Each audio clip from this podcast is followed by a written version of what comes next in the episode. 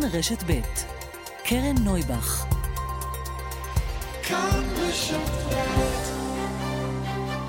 סדר יום עם קרן נויבך, תוכנית אקטואליה אחרת.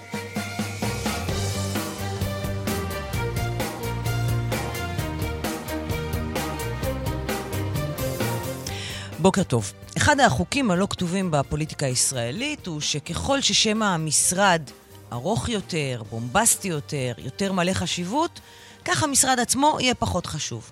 כשאת אומרת משרד הביטחון, האוצר, החינוך, החוץ, אין צורך בהסברים. מספיקה מילה אחת וכולם מבינים על מה אנחנו מדברים. המשרד לפיתוח הנגב והגליל, אף אחד לא באמת מבין למה צריך אותו. המשרד למשימות לאומיות, האם לא כל משרד ממשלתי מבצע משימות לאומיות מן המעלה הראשונה? ברור מיד שמדובר בשברירי סמכויות עם תואר מנופח במיוחד. וכך, במסגרת המשרדים שהומצאו בגלל משא ומתן קואליציוני, היה גם המשרד לשוויון חברתי. הוא נוצר במיוחד לכבודה של מפלגה שכבר לא קיימת היום, מפלגת גיל. זוכרים? מפלגת הגמלאים, שזכתה בשבעה מנדטים והייתה הפתעת הבחירות של 2006. קראו לו המשרד לענייני גמלאים. הרבה שערות לבנות צמחו לרובנו מאז, וגם כמה סרטים הוקרנו בשלישי בשלייקס. והמשרד לענייני גמלאים, שהפך למשרד לענייני אזרחים ותיקים, הפך בממשלת נתניהו הרביעית למשרד לשוויון חברתי, תחת השרה גילה גמליאל. הסמכויות הורחבו, התקציבים עלו, ונטען שגם כמה וכמה הישגים נרשמו למשרד הזה. אז עכשיו, במסגרת הפירוק הכמעט מולקולרי שעוברים המשרדים הממשלתיים, שגם ככה מופרזים במספרם, יעבור האגף לאזרחים ותיקים מהמשרד לשוויון חברתי למשרד לפיתוח הנגב, הגליל והפריפריה. אז קודם כל שאלה, מעכשיו אזרחים ותיקים יש רק בנגב ובגליל ובפריפריה? המשרד לא יסייע לאזרחים ותיקים נניח בבת ים או בראשון או בגדרה? ועכשיו ברצינות, כמה לא ברצינות מתייחסים בממשלה העתידית והשרים העתידיים לעבודה של משרדי הממשלה בשבילנו, הציבור, גם אם מדובר באזרחים הוותיקים? סדר יום של יום שני. תכף נדבר על זה שמפלגת הציונות הדתית תהיה מעורבת במינוי ראש המינהל האזרחי, קצין שעד עכשיו היה ממונה על ידי הרמטכ"ל, ואולי גם במינוי מתאם הפעולות בשטחים. הנספח אה, להסכמים הקואליציוניים פורסם הבוקר, ויש שם כמה סעיפים מאוד מאוד מעניינים. מפלגה תקבע מי יהיה קצין בתפקיד מסוים. ננסה להבין תכף מה זה אומר. נדבר עם השרה עדיין לענייני שוויון חברתי, מירב כהן, האם באמת יש צורך במשרד הזה, ומי ינזק אם הוא יפורק. וגם הסיפור הבא, תומר מור פגע מינית בילדים שהיו מוכרים לרווחה בירושלים. במקרה אחד, הוא אפילו הפך לאפוטרופוס של ילד שככל הנראה נפגע ממנו מינית. עכשיו, אחרי שהוגש נגדו כתב האישום, נופר משה מביאה כאן סיפור של הזנחה והתעלמות, למרות שהיו שם סימני אזהרה. וגם שלושה חודשים אחרי תחילת המחאה באיראן, פורקה משטר, משטרת המוסר. מה זה אומר בכלל משטרת המוסר? מה המשמעות של הצעד הזה? ולאן הולכת המחאה? העורכת מירית אושה מיטרני, בהפקה דנית שוקרון ידידיה ושירלי וייל, על הביצוע הטכני אמיר שמואלי. אנחנו מתחילים.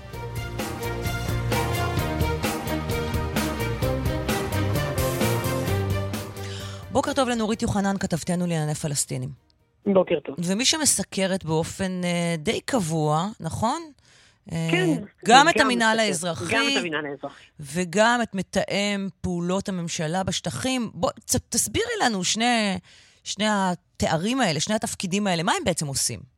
כן, אז באמת הם גופים מאוד חשובים, אבל עם לא מעט כוח, ורוב הישראלים לא כל כך חושבים עליהם ביומיום, למרות שחלקם, ודאי מי שמתגורר ביהודה ושומרון, מושפע ממנו ישירות. בעצם המינהל האזרחי הוא חלק מתאם פעולות הממשלה בשטחים, הוא כפוף, הוא צריך להגיד, היה כפוף עד עכשיו למשרד הביטחון, לא לצה"ל. אבל הוא כן אחראי על כל ההיבטים האזרחיים הלא ביטחוניים ביהודה ושומרון, בקיצור. זאת אומרת, אה, סיכול טרור ומעצרים ופשיעה פלילית זה גופים שכולם מכירים, זה צה"ל, שב"כ, משטרה, וכל השאר, מתשתיות ועד בנייה, ובאמצע יש סביבה ויש היתרים לפלסטינים, והכל, כל זה בעצם המינהל האזרחי. אה, עכשיו, באמת עם, עם הקמת הרשות הפלסטינית, חלק מהסמכויות שלו הועברו לידי הפלסטינים, אבל לא באופן מלא. אה, והשטחים שיש לו שליטה מלאה עליהם זה שטח C, כלומר שטחים שבהם מתגוררים ישראלים, אה, וגם השטחים הפתוחים, השטחים הגדולים ביהודה ושומרון, בעצם בהם יש לו שליטה מלאה. שוב, בעיקר, הנקודה הכי מוכרת והייתי אומרת הכי רגישה פה זה ענייני הבנייה. מי שאחראי לתכנון ובנייה גם לישראלים וגם לפלסטינים. אם לבנות או לא לבנות, או, לה, או להרוס מבנים לא חוקיים, זה בעצם המינהל האזרחי. שוב, אה, בשטחי C, איפה שמתגוררים חלק מהפלסטינים ובעצם כל הישראלים. שאלת תם, אוקיי? למה בעצם זה קצין בצה"ל אם מדובר בנושאים אזרחיים? אז זהו, אז המינהל האזרחי בכלל מתאם פעולות הממשלה בשטחים. הוא גוף שהוא גם וגם. הוא גם כפוף למשרד הביטחון, הוא חלק ממערכת הביטחון באופן כללי, וגם עובדים בו אנשים, כיוון שהוא עוסק בהיבטים אזרחיים, שהם לא, אמנם מי שממונה עליו הוא קצין, אבל תחתיו בעצם עובדים אנשים שהם לא חיילים. הם גם לא נוגעים לענייני ביטחון, עובדים שם אנשים שמתמחים בחקלאות ובתיירות ובמים, כלומר אנשים שבכלל יש להם כובע אחר, וזה אה, אה, משרד אה, אה, ממשלתי כלשהו אחר, שהוא לא משרד הביטחון. גם איך שהוא עובד היום, הוא עובד גם וגם. למה? אה, כי זה המעמד של יהודה ושומרון. מצד אחד בעצם הם לא, אה, מדינת ישראל לא שולטת שם באופן מלא. כלומר, באמת, משרד השיכון או משרד הפנים לא יכולים אה, להורות שם על בנייה כמו שמורים על בנייה, מתכננים בנייה בראשון לציון נניח. מצד שני, זה כן היבטים אזרחיים, אז אי אפשר שקצינים או חיילים או אנשים שעסוקים בדרך כלל בדברים אחרים יתעסקו בדברים האלה. אז יש פה מעמד אה, מורכב. צריך להגיד בהקשר הזה, באמת, מי ש... אה, אה, קרה ועדיין קורה הרבה פעמים מימין אה, בהקשר המינהל האזרחי, קורה לבטל אותו, כיוון שבאמת היום הוא, הוא מייצר איזושהי הפרדה, הוא מורה על איזושהי הפרדה בין כל שאר מדינת ישראל לבין יהודה ושומרון. לבטל אותו, ואז מה? אבל העובדה שהוא נוצר כך זה כתוצאה מהמעמד של ישראל בשטחים. לא סיפחנו נכון, אותם. נכון, נכון. אני, אני רק אומרת, בעצם אה, אה, העובדה שעדיין יש מינהל אזרחי ומתאם פעולות הממשלה בשטחים, אה, אומרת שישראל לא שולטת אה, באופן פשוט על יהודה ושומרון. זאת אומרת שהיא שולטת שם אה, באופן צבאי מסוים, אה, שכן יש שם אזרחים ישראלים, אבל הם לא נמצאים באותו שטח שיש לו מעמד זהה, שוב, לשאר מדינת ישראל, ולכן אותם קולות שהיום, לפי ההסכמים שפורסמים, שואפים לקבל שם איזושהי שליטה, במינהל האזרחי, הרבה פעמים פשוט אה, אה, רוצים לבטל אותו כדי באמת ליצור סיפוח. סיפוח דה פקטו שישראלים, גם אלה שגרים בבנימין וגם אלה שגרים אה, אה, לא ביהודה ושומרון, אה, בעצם יקבלו את אותו יחס, שיהיו כפופים למשרדי הממשלה באופן ישיר. מה שלא קיים היום. איפה, איפה הפלסטינים בסיפור זהו, הזה? זהו, אז הזווית הפלסטינית, צריך לומר באמת, מי שאחראי על הדבר הזה באמת, שוב, השליטה הגדולה,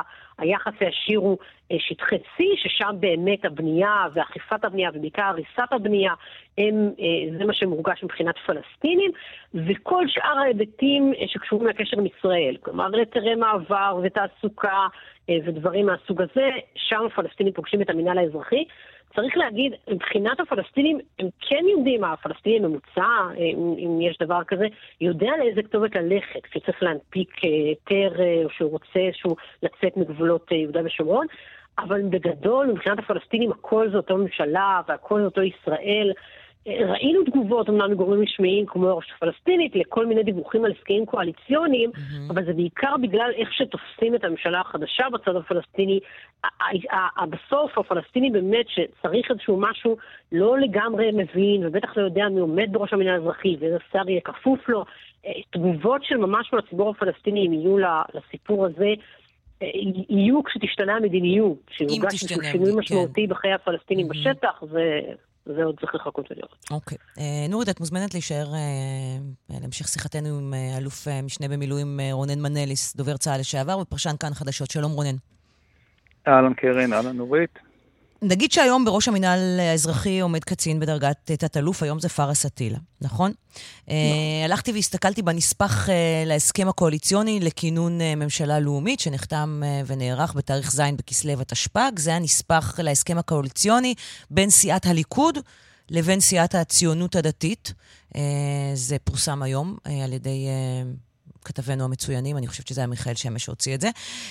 וסעיף 21 אומר כך: אה, קודם לכן, בסעיף 6.4, אה, נכתב שימונה השר במשרד הביטחון, אוקיי? כלומר, בנוסף לשר הביטחון, יהיה שר במשרד הביטחון. והשר במשרד הביטחון יקבל אחריות מלאה על שטחי הפעולה של מתפ"ש והמינהל האזרחי. פעילות השר תהיה בתיאום ובכפוף לאישור הממשלה. לשם כך יתוקן חוק יסוד, והממשלה, באופן שהמשרד עליו ממונה השר, יוכל להתמנות שר נוסף, אוקיי? ועכשיו לסמכויות, סעיף 21.2. סמכויות שר הביטחון הנוגעות למינוי מתאם פעולות הממשלה, בשטחים, הוא המתפ"ש, ומינוי ראש המינהל האזרחי, יועברו לשר, אותו שר במשרד הביטחון. המינויים יבוצעו בתיאום ובהסכמה עם ראש הממשלה. מה זה אומר, הסעיף הזה, רונן? מה אתה מבין מזה? אם יורשה לי, כל הסעיפים, ובהמשך גם למה שנורית אמרה קודם, בגדול נראה כאילו מישהו מנסה לחבל במצב שהוא מראש מאוד מאוד בעייתי. כאילו עושים אנדרלמוסיה במקום הכי רגיש במזרח התיכון, שגם ככה כל יום בו הוא יום של אה, ניוג מאוד מאוד מאוד מאוד עדין. יש פה אה, בעיה בשלושה היבטים מרכזיים. הראשון הוא הפוליטיזציה של המינויים, שבו מפלגה ספציפית תקבע מי יהיה בעל תפקיד ספציפי. עכשיו, תראי קרן, אני חוויתי אירוע מטלטל במהלך שירותי, שבו שמעתי בכיר מאוד בדרג המדיני שאומר, אנחנו רוצים למנות את מאן דהוא לתפקיד ספציפי כי זה טוב לנו לבייס. ואז הרמטכ"ל אמר לו, לא יקרה. מי זה היה? זה, לא, נשאיר את זה ככה בינתיים עד הספר זיכרונות. שנה לפחות, זה, אין רמז, רונן, סקרנת. הייתי, הייתי בתפקידים שבהם יודעים דברים כאלה בשנים מסוימות. בכל מקרה, המצב הזה הוא מצב בלתי אפשרי. המצב שבו מחליטים שקצין יתראיין לתפקיד ויבדוק מהם דעותיו, האם הוא תומך במקרה במפלגת שמאל ואז הוא ירצה לפנות יישובים, אז לא נפנה אותו למח"ט? האם יש לו כיפה והוא תומך בהתיישבות או גר בהתיישבות, אז נמנה אותו לתפקיד אחר. הדבר הזה, שדרך אגב מלווה בהצהרה של בצלאל סמוטריץ', חבר הכנסת בצלאל סמוטריץ', שהוא יגדיל את כמות הקצינים חובשי הכיפה בצבא, היא מצב שאסור לקבל אותו, כי בו אנחנו בעצם מפסיקים מהמצב התקין היום, שבו ממנים אנשים לפי כישוריהם ויכולתיהם, גם אם אנשים רוצים לפרסם פייק ניוז שזה לא ככה, זה ככה, והתהליך מתנהל באופן סדור וראוי, ולקדם אותם לפי דעותיהם הפוליטיות או לפי הבייס הפוליטי שלהם. זה בעיה ראשונה. הבעיה השנייה היא פוליטיזציה, שבה אנחנו בעצם אומרים שההחלטות הן לא יהיו החלטות ענייניות, אלא אנחנו נקבל החלטות על פי דעה פוליטית. שזה מצב שבו מה שמטריד אותי באמת זה הרוח שתנשב לעבר מפקדי החטיבות ביהודה ושומרון. כי היום מה שנהוג, נורית מכירה את זה מצוין וגם אחרים, שיש מושג שנקרא פלישה טריה. אם יש משהו לא חוקי, בסמכות המח"ט לפנות אותו תוך 30 יום בלי לעדכן אף אחד, ובעצם הוא מונע ממדינת ישראל להסתבך בתסבוכת גדולה יותר. אם היו עושים את זה בחומש ובאביתר, היינו היום במצב אחר לגמרי, אם הם היו פועלים על פי, על פי מה שנדרש מהם לפעול. בעצם מה שאנחנו אומרים עכשיו, שהרוח שתנשב למח"טים האלה, היא רוח שאומרת להם, אתם אל תעשו את זה, כי הממשלה לא רוצה את זה. אל תמלאו את התפקידים שמוטלים עליכם היום. והדבר השלישי, ואולי הכי בעייתי... תכף נגיע להכי בעייתי, אבל, אבל יבוא ומשי יאמר לך, זה מה שהממשלה הזאת רוצה. בשביל זה היא נבחרה, בשביל ליישם את המדיניות הזאת. א', שום בעיה, זה צריך להתקבל, הצבא מיישם מדיניות שהממשלה החליטה עליה, ולא שר ספציפי כתוצאה מהסכם פוליטי. ואם הממשלה עכשיו מחליטה שבה היא מאפשרת התיישבות לא חוקית ביהודה ושומרון, אני רוצה לראות אותה מחליטה את זה, כי המשמעות של זה היא מאוד מאוד בעייתית, גם באדמה פרטית, גם באירועים שהם לא חוקיים, אז תתכבד הממשלה, תקבל החלטה כזאת, והשר המבצע יאכוף את המדיניות שלה. כלומר, אתה לא אומר, זה לא יכול להיות כמשהו שהוא תוצר של אה, הבנת רוח המפקד. מתוך מינוי פוליטי. אתה אומר, אם דבר כזה צריך להיות מיושם, הוא צריך להיות כהחלטת ממשלה. אם מישהו החליט להפוך את יהודה ושומרון למקום שאין בו דין ואין דיין, למקום שהוא או סיפוח דה פקטו או אפרטהייד דה פקטו, אחד משתי אפשרויות, אז הוא יתכבד, יתכנס, יקבל את ההחלטה הזאת ויישם אותה, ולא יכניס אותה בדרך האחורית, דרך מינוי פוליטי של אדם שאומר, אני אעשה איפה ואיפה. הרי מה אנחנו שומעים היום מהציונות הדתית? שומעים מהם דבר לא מדויק בעליל. הם אומרים, עד היום פינו רק יהודים. אנחנו נבוא ונפנה ערבים. זה לא נכון, לדעתי היחס הפינויים הוא 1 ל-5 לערבים. אבל כסיפור וכפייק ניוז... וגם היחס של אישורי הבנייה, צריך לומר. וגם היחס של אישורי הבנייה הוא הפוך. יהודים כן, לערבים. הרבה, כן. בדיוק. אז, אז זה זה, אבל זה מביא אותנו לדבר, לדבר השלישי, קרן, והוא בעצם יצרו פיצול בסמכות השר הממונה, בניגוד לחוק יסוד הצבא, כי הרי הרמטכ"ל כפוף לשר הביטחון. צריך לשנות לא רק את חוק יסוד הממשלה, גם את חוק יסוד הצבא. Mm-hmm. כי, והד, והדבר הזה בעצם יוצר מצב שהכי מוטרד ממנו צריך להיות הבוקר, מי שמיועד להיות שר הביטחון לפי הפרסומים, גלנט. הוא בעצם אומר את הדבר הבא, יהיה תחומים שאתה תהיה אחראי, ויהיה תחומים שאני אהיה אחראי, ולא ברור מה יקרה אם תהיה מחלוקת ביניהם, כי ביומיום לא כל דבר מגיע לראש הממשלה. בסוף יש נקודת התיישבות שביטחונית אי אפשר להגן עליה כי היא לא חוקית ורוצים לפנות אותה, ויבוא שר אחר ויגיד, אל תפנה אותה, כי בשם הציונות הדתית אנחנו רוצים להישאר שם. או למשל הסיפור עם היועצים המשפטיים. הרעיון להקים שתי מערכות של יועצים משפטיים לאותו נושא באותה גזרה, אחת שתעבוד עם שר X ואחת שתעבוד עם שר Y, הוא משהו שהוא פשוט ייצר אנדרלמוסיה טוטאלית. גם, גם ביחס לפלסטינים צריך להגיד, להוריד את זה לרמת בפועל, המנהל האזרחי והמתפ"ש, פשוט לפעמים עושה מדיניות שנגזרת מדיניות ביטחונית, דברים כמו סגירת מרחב הדייג, או היום שלילת היתרי תעסוקה, דברים שבדרך כלל עד היום שוב יצאו בגלל מדיניות של שר הביטחון. ברגע שזה יפוצל לשני שרים, אני אישית לא יודעת לומר איך זה ייראה. כלומר, הרי יש פה מדיניות ביטחונית, ומצד שני, אה, שר שאחראי על האם לשלול היתרים, או לסגור דברים, או לסגור מעברים, איך זה קורה בפועל. בפועל, איך זה קורה כשיש שני ראשים, זה, זה גם עניין. שעל זה נוסף שלכל אחד מהם יש מערכת מייעצת אחרת לפי ההסכם. כן. כל אחד מחזיק מערכת mm-hmm. מייעצת אחרת. נכון. והשר כן. השני קובע את מי הוא ממנה ואת מי לא. זאת אומרת, בשם הרוח שאני ארצה הרי להתמנות, אז אולי אני ארצה למצוא חן בעיניו. ופה יש בעיה, בעצם יצרו מצב שהוא בלתי אפשרי בניהול שלו. עכשיו שוב, אם זה סתם בשביל ההסכם ולא יקרה כלום בשטח, אז לא נורא, אבל אני מתרשם מהאופן שבו זה מנוסח, שמי שניסח אותו ידע בדיוק למה הוא מכוון, ומי שצריך להיות הכי מוטרד הבוקר, מעבר לאזרחי ישראל בגלל מה שיקרה ביהודה ושומרון, אזרחי ישראל כולם, גם אלה שלא גרים שם, זה שר הביטחון המיועד והרמטכ"ל המיועד, שיצטרכו לחיות במציאות שהיא היא, היא בלתי נתפסת באופן שבו היא תהיה. תם ולא נשלם. אמ, אני מאוד מודה לשניכם. אה, אני בטוחה שאנחנו נמשיך אה, גם לשמוע וגם אה, לעסוק בזה. אמ, כאמור, בעקבות אה, ההסכם הקואליציוני, ציטטנו עכשיו מתוך הנספח הזה, אה, שבו אה, נקבע שיהיה בעצם שר בתוך משרד הביטחון, שתחת אחריותו יהיה גם המינהל האזרחי וגם מתאם פעולות הממשלה בשטחים, שהוא בעצם יהיה אחראי עליהם ועל פעילותם ומינוים. תת-אלוף במילואים, נכון? אה, אה, רונן מנליס, אה, דובר צה"ל לשעבר, פרשן כאן חדשות, נורית יוחנן, הכתבת שלנו לענייני פלסטינים, תודה רבה לשניכם. ביי, להתראות. פרסומות ותכף נחזור. 10.25, כמעט 10.26 כאן בסדר יום. שלום לנורית וארגפט. בוקר טוב. עיתונאית בארץ, בעלת המדור הזקנה במסדרון. עוד מהשלכות המשא ומתן הקואליציוני וההסכמים הקואליציוניים. הליכוד ועוצמה יהודית, החצי השני אה, של הציונות הדתית, אה, סיכמו להגיב, להעביר את האגף לאזרחים ותיקים למשרד לפיתוח הנגב, הגליל והפריפריה. אני מודה שזה הרבה מילים, ואני בעצמי מתקשה לעקוב. אז תסבירי לנו למה זה חשוב, אם זה חשוב, מה בעצם המשמעות של זה? או-הו. אוקיי, אה, את אומרת, או-הו, יש משמעות. ברור שיש משמעות. קודם כל, כשיש משרד, למשהו, לא משנה למה. יש משרד לנגב ולגליל, אז השר יתעניין בנגב ובגליל. ובפריפריה. ובפריפריה, כן. יש משרד לענייני אזרחים ותיקים, השר יתעניין באזרחים ותיקים. איך יתחברו האזרחים הוותיקים לנגב ולגליל, אלוהים יודע.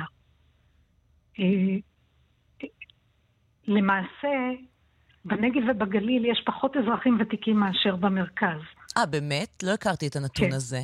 והאמת, אני מודה שגם אני לא שמתי לב אליו. Mm-hmm. הפנה את תשומת ליבי אבי ביצור, דוקטור אבי ביצור, mm-hmm.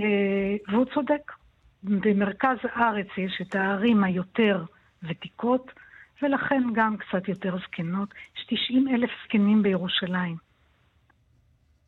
קרוב ל-70 אלף זקנים בתל אביב. Mm-hmm. באילת המספר הוא ארבע ספרתי. לעשות? כן. זאת אומרת, בנגב ובגליל דווקא יש יותר צעירים, אוכלוסייה יותר בדיוק, צעירה. בדיוק, בדיוק, וקרוב לוודאי שהשר שם מתעניין יותר בקצבאות ילדים מאשר בקצבאות זקנה. אף על פי שקצבאות זקנה זה הנושא הכי כואב, הכי דחוף, הכי בוער לזקנים שאפשר להעלות על הדעת. אבל בואי נתחיל אולי מההתחלה. את יודעת, אמרתי בפתח דבריי, קצת אולי בלעג, קצת בציניות, שהמשרד לענייני גמלאים הומצא בשלב מסוים. היה צריך את המשרד הזה מלכתחילה? זה משרד שיש לו הצדקה עכשיו לקיום שלו? אז זהו. כשממציאים משרד, וכל המשרדים מומצאים. גם הנגב והגליל פעם לא היה. נכון.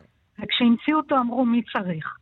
אני לא יודעת, אולי צריך, אולי לא צריך. אני לא פוליטיקאית גדולה.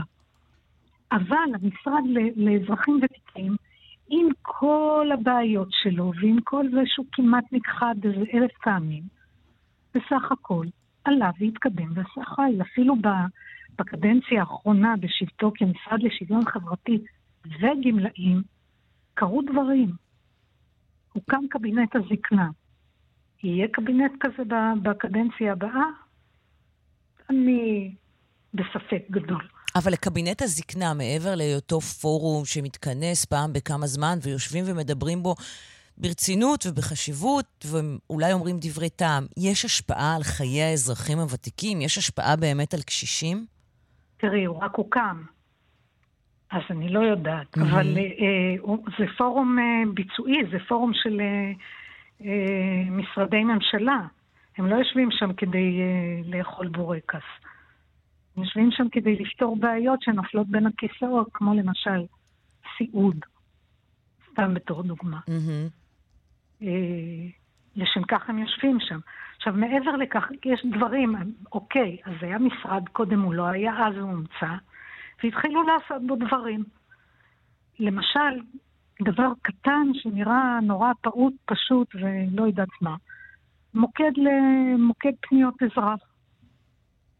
את לא בטוחה, את לא יודעת, מתבלבלת בסבך הגורמים למי לפנות, mm-hmm. את מרימה טלפון.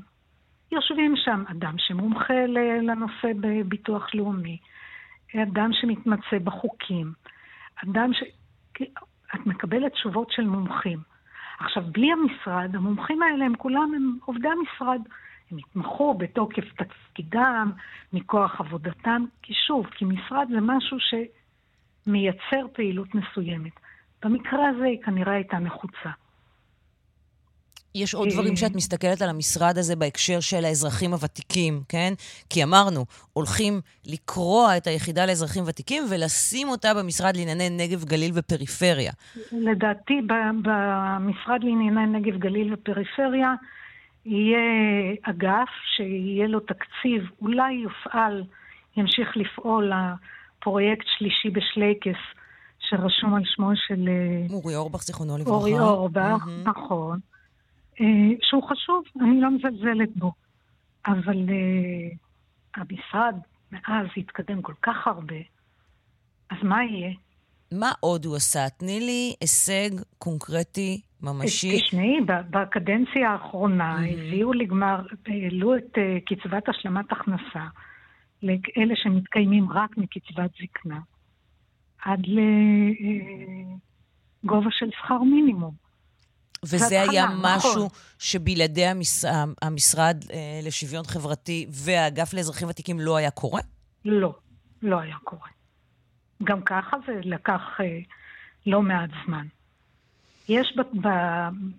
בקנה, בטח אה, מירב כהן תדבר על זה, היא יצרה תוכנית עם משרד האוצר, כלומר, גיבוי תקציבי, או אה, משרד האוצר אמר הן, אה, לקצבת זקנה דיפרנציאלית. כלומר, בהתאמה לגובה הפנסיה. נורא הגיוני. Mm-hmm. האם זה יקרה? כשאני אראה, אני אאמין. ממה את הכי מודאגת? Uh, האמת היא שקודם כל מהדברים האלה, העכשוויים, אבל גם מהעתיד. כי שוב, כמו שכשמקימים משרד, אז נושא מסוים עולה על סדר היום, מקבל חשיבות, מקבל משמעות, יש מי שעובד בזה. אם יש משרד לענייני זקנים, יש מי שעובד בענייני זקנים. עכשיו לא יהיה. נורית ורגב, עיתונאית אה, בהארץ, בעלת המדור אה, הזקנה במסדרון, תודה רבה שדיברת איתנו הבוקר. תודה רבה. מוזמנת להישאר ולשמוע אה, את השרה מירב כהן. שלום לשרה מירב כהן, השרה לשוויון חברתי. שלום, קרן. את יודעת, התחלנו בזה שהמשרד הזה בשלב מסוים הומצא כדי לענות על צורך פוליטי. ואני שואלת באמת, ברצינות, אה, כמה זמן כיהנת בתפקיד? היה לי בערך אה, שנתיים. כמעט ש... אוקיי. המשרד הזה הוא משרד הכרחי? אי אפשר היה לטפל בנושאים שהמשרד הזה טיפל בהם בתוך משרדים קיימים, וזה היה ניתן טיפול טוב לא פחות? אני שואלת אותך באמת לי, בכנות. תרשי, כן, תרשי לי רגע לתת לך תשובה מלאה, כי התשובה היא, היא מורכבת בעיניי. קודם כל, המשרד הזה הוקם ב-2006, זאת אומרת, הוא קיים סדר גודל של 15 שנה, עם התמחות באזרחים ותיקים, שאני, על פי תפיסת עולמי, יש מקום למשרד שמתמחה באזרחים ותיקים. בעולם מושלם אפילו כולו רק באזרחים ותיקים, כי האוכלוסייה היא מתבגרת, יש אתגרים אדירים שאנחנו לא ערוכים אליהם, אה, ובעיניי זה כשלעצמו שווה. אני, אה, ואני לא חושבת שלמשל, דיון שהוא לגיטימי זה לשאול האם כדאי להעביר את המשרד לאזרחים ותיקים למשרד הרווחה למשל, mm-hmm. כי יש סינרגיה בין התחומים. Uh, התשובה היא כמובן לא חד משמעית, אבל בעיניי לא נכון להסתכל על כל הזקנים במדינת ישראל כאוכלוסיית רווחה, כי מה, כי תודה לאל, מרביתם בריאים, במצב כלכלי בסדר גמור, ועצמאיים. אז לא נכון להסתכל על כולם כאל מסכנים, וזה לדעתי... uh, זה לבד שווה כשלעצמו. עכשיו, אני רוצה לתת לך פרספקטיבה קצת יותר רחבה על המשרד. הקונספט של המשרד הזה שבסוף מתעסק באוכלוסיות, זה זקנים, זה ערבים, זה חרדים, זה נשים, זה קהילת הלהט"ב. הקונספט שלנו זה לקחת אוכלוסייה ולייצג אותה אל מול כל משרדי הממשלה, לאו דווקא באמצעות ביצוע על ידי המשרד, אלא באמצעות תכנון וסנכרון בין כל משרדי הממשלה. כי, במש... כי בממשלה עצמה מאוד מאוד מאפיין שיש תקציבים, אבל בכל זאת, אה, הרבה פעמים התוצאה הרצויה לא מושגת. Mm-hmm. אני יכולה להביא לך את הדוגמה הזו בזקנים. למשל, תחום הסיעוד, שדיברתם עליו קודם, שלשמו הקמנו את קבינט הזקנה, שאגב, קבינט הזקנה הוא כמו פורום ממשלה, אפשר לקבל בו החלטות ולהעביר תקציבים, זה פורום ביצועי. אז הסיעוד זה תחום שחלקו מוחזק על ידי משרד הפנים, העובדים הזרים.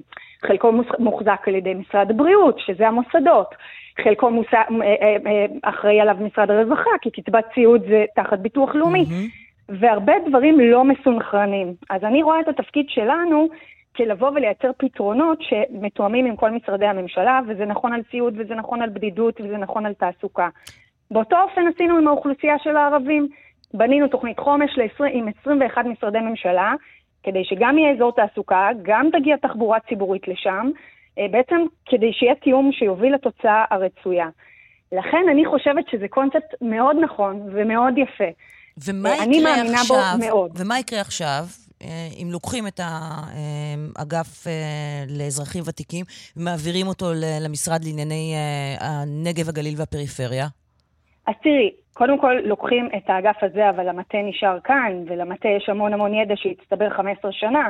עכשיו, אם היית אומרת לי מה... רגע, רגע, תסבירי לי טכנית מה זאת אומרת, המטה נשאר כאן, מה, כאילו, יש... זאת אומרת, הייעוץ המשפטי, אנשים שהם גם מתמחים בעולם התוכן הזה. Mm-hmm. תבואי למישהו שמתעסק בחברות ממשלתיות, הוא לא מבין לצורך העניין בחוק האזרחים הוותיקים, זו התמחות שונה. אה, אה, ולכן אני חושבת שבמטה פה הצטבר הרבה מאוד ידע שלא עובר יחד, למיטב ידיעתי. ואת יודעת, אם היית אומרת לי, זה עובר למשרד שיש בו סינרגיה לתחומים האלה, עוד הייתי, היינו יכולים, את יודעת, אין תשובה אחת נכונה בחיים. אבל נגב וגליל, מה קשור? באמת מה קשור? איך, איך זה קשור לעולמות התוכן? עכשיו, אני רוצה להוסיף לזה עוד לבל. גם מפצלים בין האזרחים הוותיקים לרשות לניצולי שואה, שזה חבל. הסינרגיה בין אגף אזרחים ותיקים לרשות לניצולי שואה היא מאוד מאוד גבוהה, כי בשני המקרים מדובר בזקנים. יש מוקדים שעובדים אחד ליד השני, mm-hmm. עם uh, עולמות תוכן מאוד מאוד uh, קרובים, מערך של ביקורי בית, מערך uh, של uh, uh, מתן שירותים לאנשים עם uh, בעיות סיעודיות. זאת אומרת, זה ממש יצרנו פה התייעלות. זה אותם אנשים באופן טבעי, כי ניצולי השואה הם, הם, כן, הם, הם אנשים מבוגרים. כן, יש תתי התמחויות. אבל, אבל בסך הכל... אז רגע, ועכשיו ניצולי השואה יישארו במשרד לשוויון חברתי, והאזרחים אז... הוותיקים יהיו בנגב והגליל והפריפריה. אז ממה שאני שומעת, ואני יודעת כמוך, כן? אני מבינה ש... תחום הערבים וניצולי השואה והחרדים יעבור למשרד ראש הממשלה, mm-hmm. צעירים ואזרחים ותיקים יעבור לנגב גליל, ואף אחד, אגב, לפי מה ששמעתי, לא ביקש לא את הרשות אה, למעמד האישה ולא את קהילת הלהט"ב, שזה גם יחידות פה במשרד. שזה גם יחידות בתוך המשרד לשוויון חברתי, והם נכון. יישארו במשרד שאנחנו לא יודעים מי יהיה השר. לא, אני לא יודעת. עכשיו, תביני, הקונספט הזה, שיש משרדים שהם נושאים שיכון, מתמחה בתוכניות בנייה, אה, חינוך, מתמחה בתוכניות לימודים. אנחנו לקחנו אוכלוסייה, והיינו הלוביסטים של כל אחת מהאוכלוסיות האלה מול כל משרדי הממשלה, היה לנו כסף כיס קטן, באמצעות מאצ'ינגים הצלחנו להניע את הספינה הגדולה שנקראת ממשלת ישראל, כדי באמת לחולל שינוי בחיים של אנשים. אה, תסכימי איתי אבל אנחנו... שב, שבעולם אידיאלי המשרדים עצמם היו צריכים לנהל את הדברים האלה, נניח עם יחידות בתוכם שמטפלות בזה? אבל העולם הוא לא אידיאלי. אני אביא לך דוגמה מהיום-יום. משרד החינוך, באמת משרד עם המון המון בעיות וקשיים ואתגרים יומיומיים. אם תסתכלי לאורך שנים, תמיד תמיד לא נבנו הכיתות ולא תוכננו הכיתות בחברה הערבית. כשהולכים ובודקים מדוע, לאף אחד לא הייתה כוונה רעה, אבל מה שקרה זה שבחברה הערבית הקרקע היא פרטית, וכשבאים לתכנן על קרקע פרטית זה נורא מסובך, כי זה לא קרקע ציבורית, זה לא שטח חום. אז ככה לאורך שנים זה תמיד נשאר בסוף הרשימה, ולא הגיע לראש הרשימה ולא תוכנן. כשאני באה בפרספקטיבה של משרד שהאג'נדה שלי זה כרגע לצמצם פערים, אז אני באה ואומרת, רגע, אז בואו נפתור את זה, בואו נפתור פתרון, נייצר פתרון יצירתי. משרד החינוך עם כל קשיי היום-יום שלו לא מתפנה לזה, ואני מדברת במבחן התוצאה, עובדות. Okay. אוקיי. לכן זה דבר חשוב. בעיניי הקונספט הזה הוא נכון.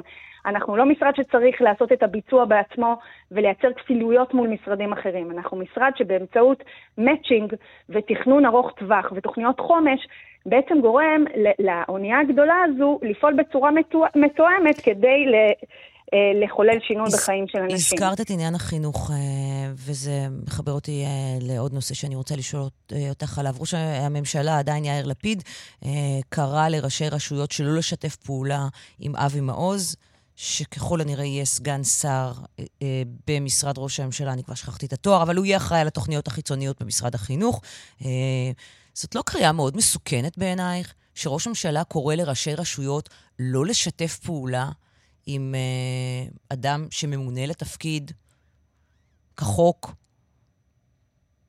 בעיניי זו מחאה לגיטימית. מח... לגיטימי אומרת... בעינייך? את, את לא רואה את ההבדל בין נניח ראשי הרשויות שבאים ואומרים, אנחנו נעשה מה שאנחנו רואים לנכון כדי שתלמידינו יקבלו את החינוך שאנחנו רואים לנכון, לבין זה שראש הממשלה קורא לראשי רשויות לא לשתף פעולה עם uh, סגן שר במשרד ראש הממשלה?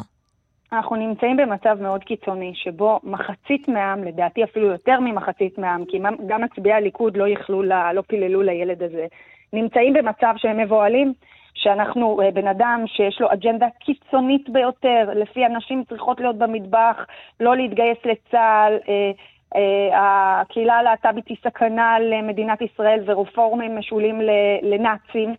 עלול להשפיע על תוכנית הלימודים שלנו, כדי לבוא ולסמן גבולות. הוא בא ואמר, זכותנו גם להתנגד לזה. לא, אבל השאלה... וזו מחאה שהיא לגיטימית ומבחינתי רק הש... תחילת הדרך. אבל השאלה, איפ...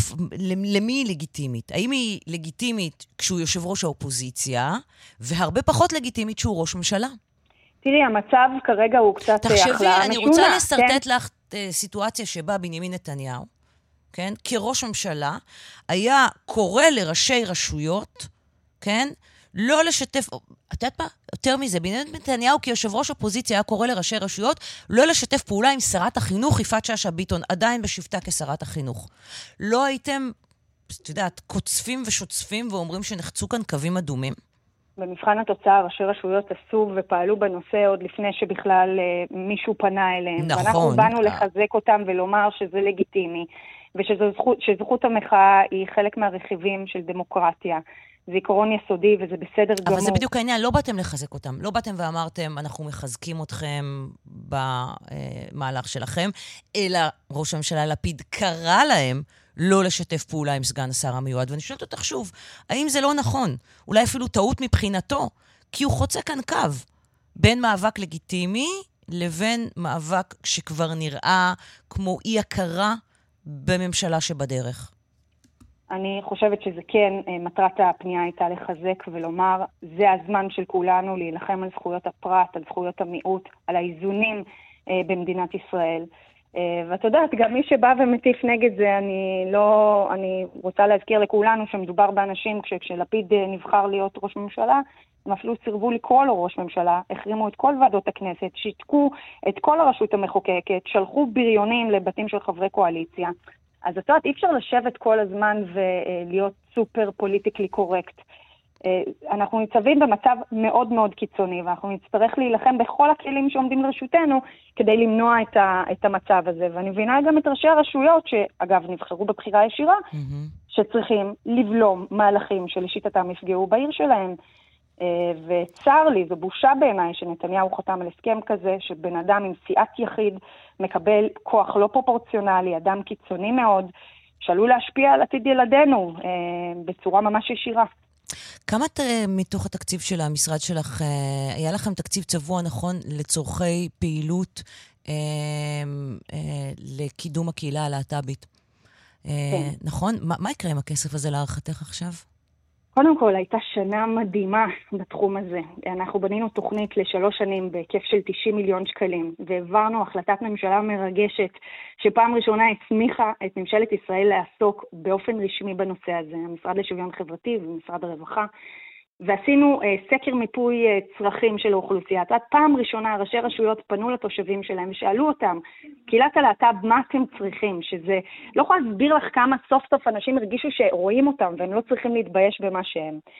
אה, ואחרי המיפוי אה, צרכים הזה, בעצם הבנו שאנחנו צריכים מאוד להתמקד באוכלוסיות שהן שמרניות, ששם אה, אנשים שיוצאים מהארון ממש מרגישים שהם בסכנת חיים.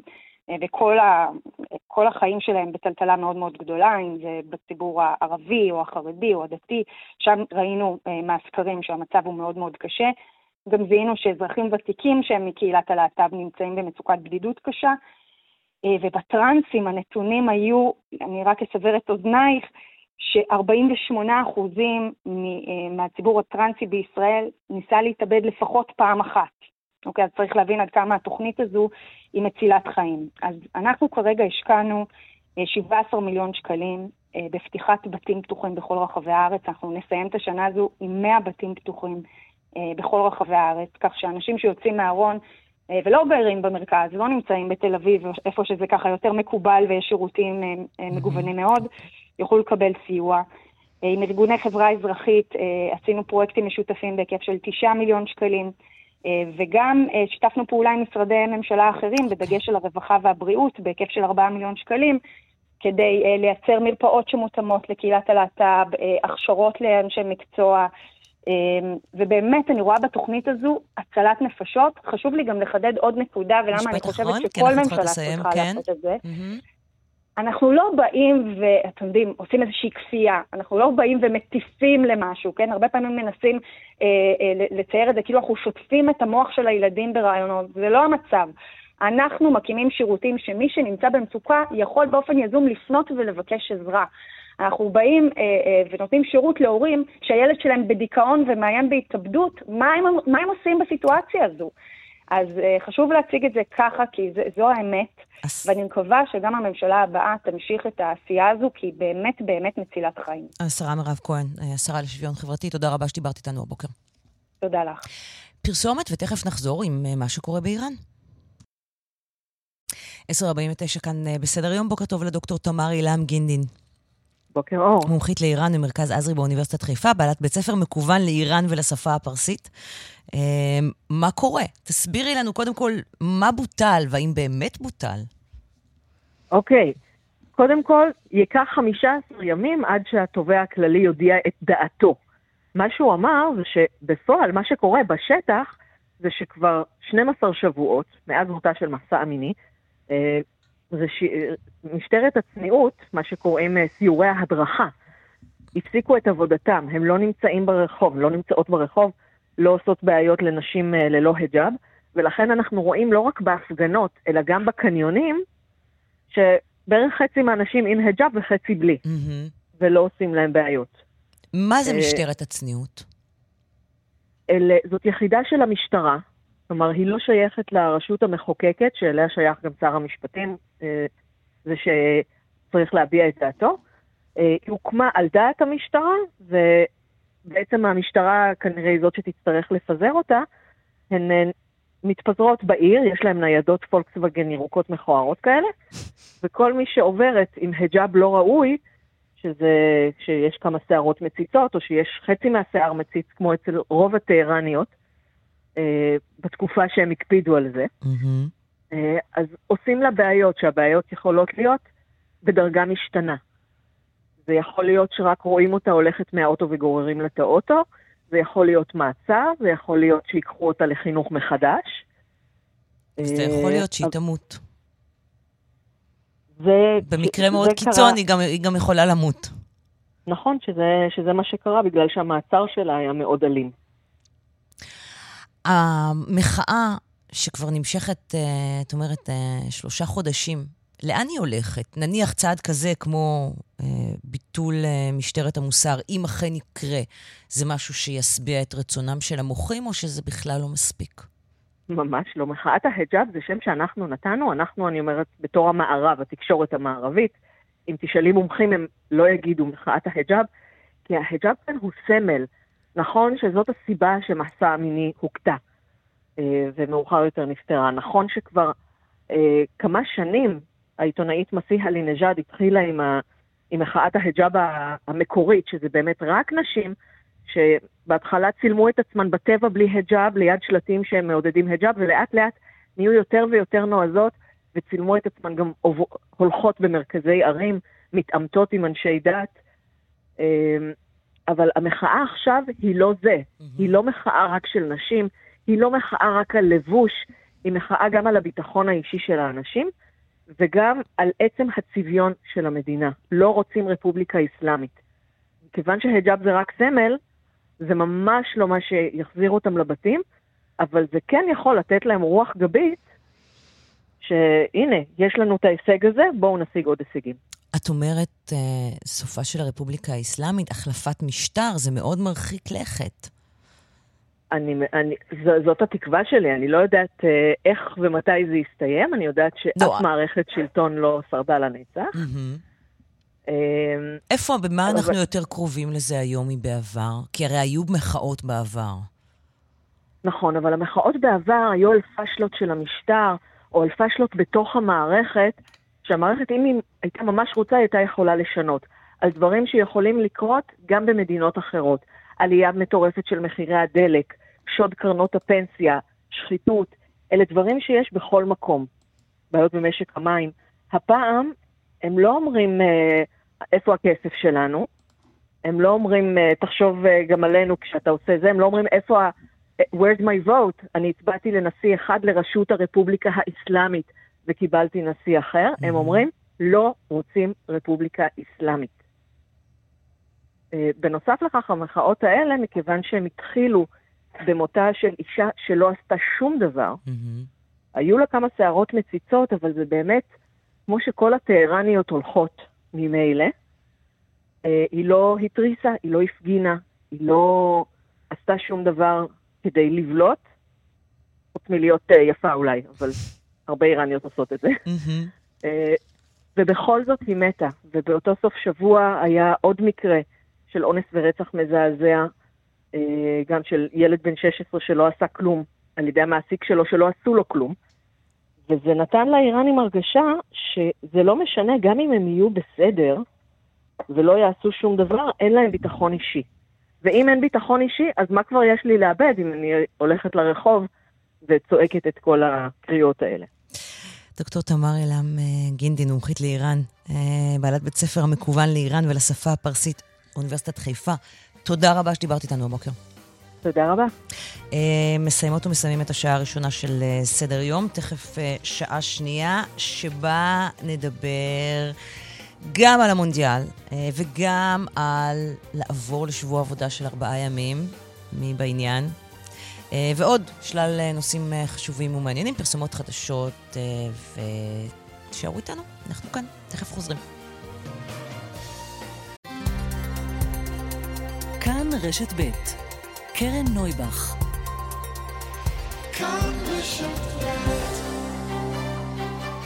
סדר יום עם קרן נויבך, תוכנית אקטואליה אחרת.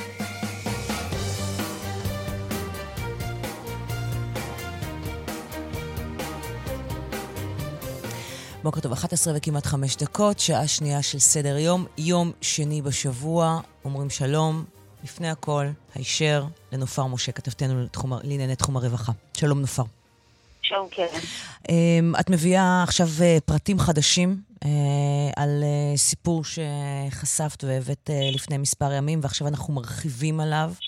מדובר בפדופיל תומר מור מירושלים, מי שפעל בעיר ירושלים במשך כמעט 20 שנה, פגע לפחות בשלושה קטינים. כתב האישום הבאמת קשה שהוגש uh, בעניינו חושף את שיטת הפעולה שלו, שהייתה להתקרב לאותם קטינים כשהוא בתקן מאמן כדורגל שמציע בהתנדבות ללמד אותם לשחק, אה, ודברים בסגנון הזה. הוא נהג בדרך כלל להתקרב למה שניתן לכנות ילדי רווחה, ילדים שמוכרים אה, למשרד הרווחה, כמעט ילדים בסיכון, ילדים לאמהות חד-הוריות, אה, שברור שהמצב המצוקתי שלהם קשה יותר ובעייתי יותר. באחד המקרים הוא אפילו מונה להיות אפוטרופוס של אחד הילדים האלה. ועכשיו אנחנו מספרים כאן לראשונה שאחרי שהוגש כבר כתב האישום, הגיעה עדות נוספת של אישה שמתארת שראתה את מור יוצא מבניין ביחד עם המתלונן הראשי בתיק, כשהמכנסיים שלו מופשלות.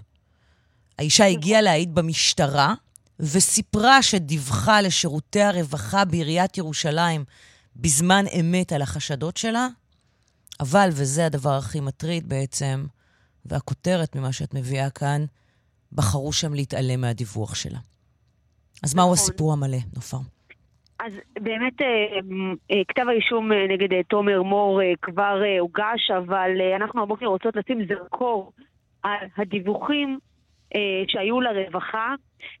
כבר לפני הגשת כתב האישום אנחנו פרסמנו על כך שהיה דיווח אחד לפחות של אישה אם חד-הורית שחששה מאוד לילד שלה ופנתה לרווחה, לשירותי הרווחה ב, אה, בעיריית ירושלים ואמרה אה, שהיא אה, מזהה וחושדת שתומר מור פוגע בילדים.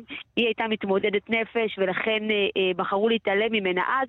אז אחרי הפרסומים, גם ברשתות וגם אצלנו, על, על כתב האישום נגד תומר מור, הגיעה אישה נוספת שמספרת סיפור דומה להפליא.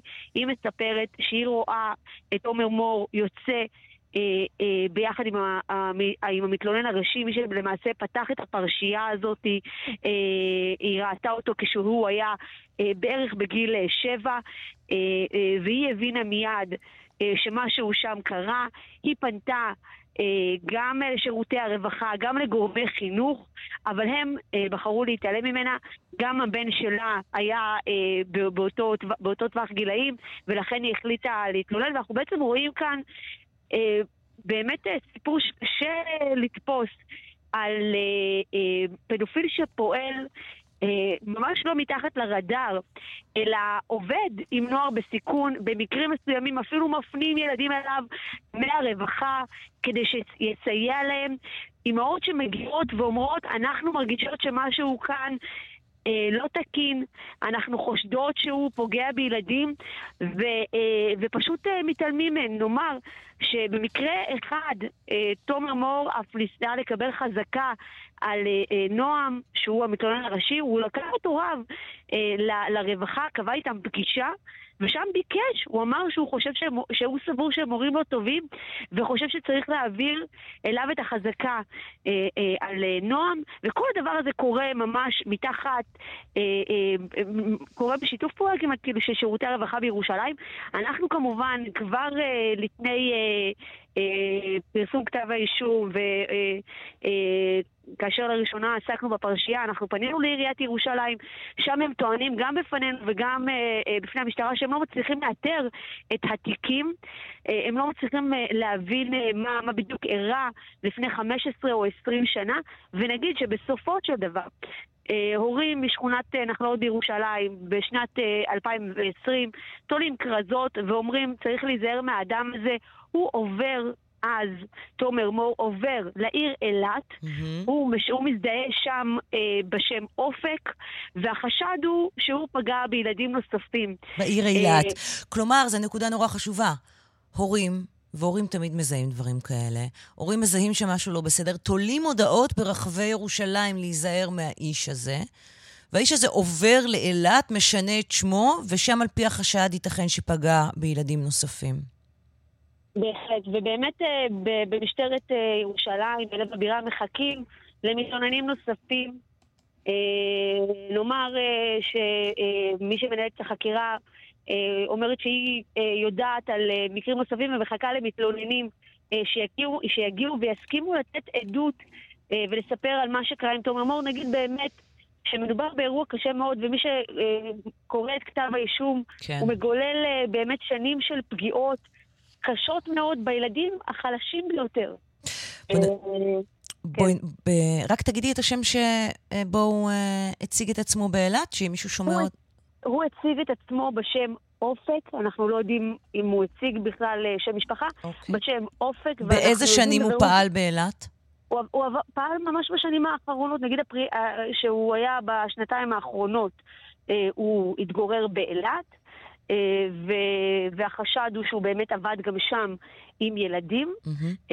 ובמשטרת אה, ישראל, בתחנת לב הבירה, קוראים לכל מי שהכיר או פגש את, את אופק, כך הוא הציג את עצמו באילת, או את תומר מור בשנים שלפני 2020, וחושד שקרה איזשהו משהו, או רוצה לבוא להעיד, מזמינים אותם להגיע למשטרה, כתב האישום כבר הוגש, אבל כמובן... אה, שהסברה היא שיש פגיעות נוספות. שיש נפגעים נוספים. זה, זה, זה, זה בעצם הפרופיל, אה, לרוב אה, כן. אוקיי. פוגעים מהסוג הזה, לא מדובר הפעם בילד אחד או שניים או שלושה. בוא נגיד שלום לנועם. שלום. מה שלומך? בסדר. תודה שאתה מדבר איתנו. אנחנו יודעים שזה לא פשוט. כן. איך זה מתחיל מבחינתך? אתה המתלונן הראשון שהגיע למשטרה, נאמר ככה. כן. אני פתחתי את הסיפור הזה בצבא. אה, ולקראת אה, סוף השחרור שלי, שזה תהליך עד שהשתחררתי, אז אה, ניסיתי, סיפרתי את זה למשפחה, ניסיתי להגיש תלונה, אבל זה היה ממש שלבים שהייתי מוצף עם כל הפוסט-טראומה וכל זה.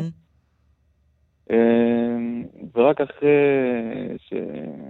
שהשתחררתי וקיבלתי טיפול, אז הגשתי תלונה כמו שצריך. אה, באותה תקופה שניסיתי להגיש תלונה, עוד איזה מישהו הגיש תלונה, ובגלל זה גם אה, תומר אה, נעצר לאיזה שבוע, משהו כזה, והוא שוחרר בערבות כי המקרה לא התפתח. אה, אה, וזהו, אני הגשתי תלונה אה, אחרי איזה שנה, ומשם התיק התחיל להתקדם. באיזה גילאים היית כשהוא פגע בך? אני מגיל 5-6 עד 16-17.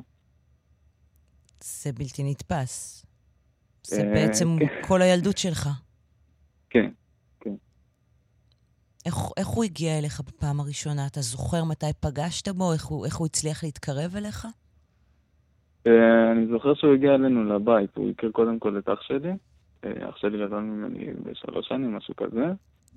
אה, אח שלי היה משחק בשכונה, ותומר דיבר איתו, ואמר לו שהוא מאמן ילדים ודברים כאלה. ולאט לאט הם התחילו להתקרב, וככה הוא הגיע לבית שלנו, אה, ו... ומשם אה, הוא ראה שאני ילד יותר מופנם, יותר שקט, אה, והתחיל יותר להתקרב אליי, גם אני התעניינתי בכדורגל בגלל אח שלי בעיקר גם. וזהו, ככה הכרתי אותה. בכתב האישום יש ממש בפתיחה חלק שנקרא חלק כללי, אני, אני אקריא אותו כדי שהמאזינים יבינו בעצם את שיטת הפעולה של תומר מור. אה, במהלך התקופה הרלוונטית לכתב אישום זה עסק הנאשם מיוזמתו וללא תמורה באימון נוער בסיכון בכדורגל ובסוגי ספורט נוספים. במסגרת תפקיד זה נהג הנאשם להגיע לגני שעשועים אה, ומגרשי ספורט בעיר ירושלים. שם פגש בילדים ונערים שהיו באותה העת במשברים משפחתיים ואישיים שונים.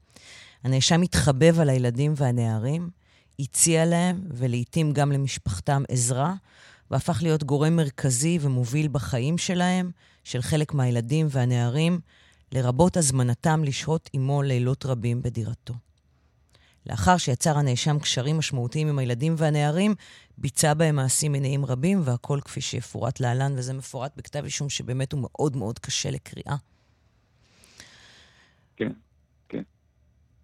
אה, אני אישית לא קראתי אותו, אבל... אה, אתה לא צריך, כי אתה כן. יודע מה קרה שם יותר טוב מכל אחד אחר. ותוך כדי שזה קורה, אתה מדבר עם מישהו? אתה... אה, לא, תומר הוא היה האדם הכי קרוב אליי. לא סתם, זה נמשך כל כך הרבה שנים. הייתה הזנחה במשפחה, רוב הזמן, ההורים שלי גרושים מאז שאני זוכר את עצמי. אמא שלי, כשהייתי ילד קטן, היא כמעט לא הייתה בבית, הייתה עובדת בשתי עבודות.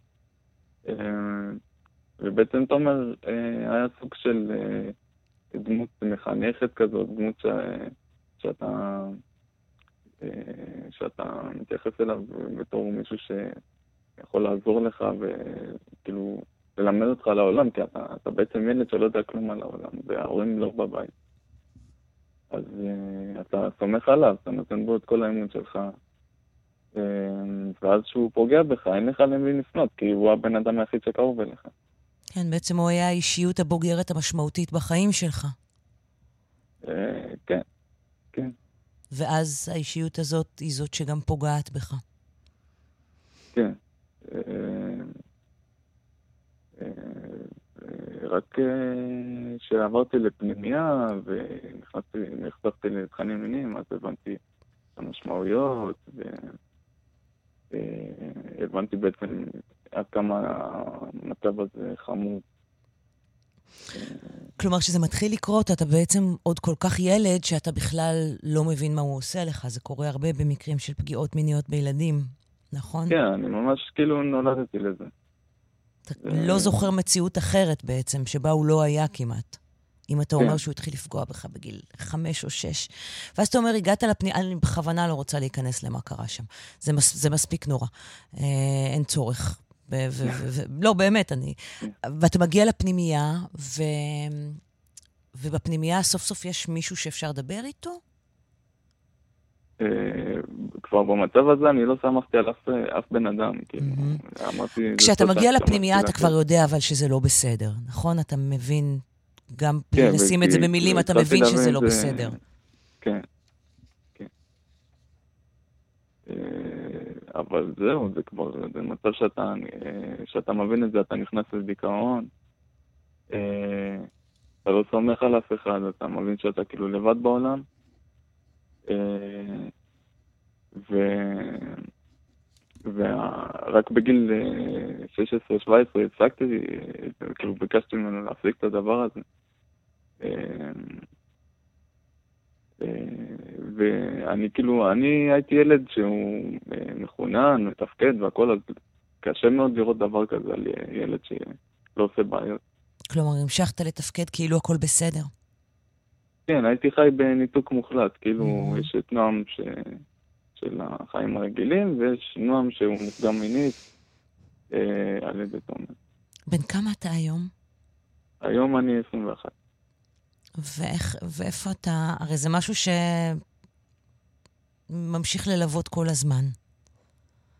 אה, כן, אני באיזשהו מקום מרגיש כאילו זה היה השירות שלי למדינה. משהו כזה, כי אני, יצא לי להשתחרר אחרי חצי שנה, משהו כזה, ולא... רציתי לעשות שירות לאומי וזה לא התאפשר. אז, אה, אז כן, השנה, שנתיים האלה התעסקתי בעיקר בזה. אה, ומה הוביל אותך בסופו של דבר ללכת ולהגיש תלונה למשטרה?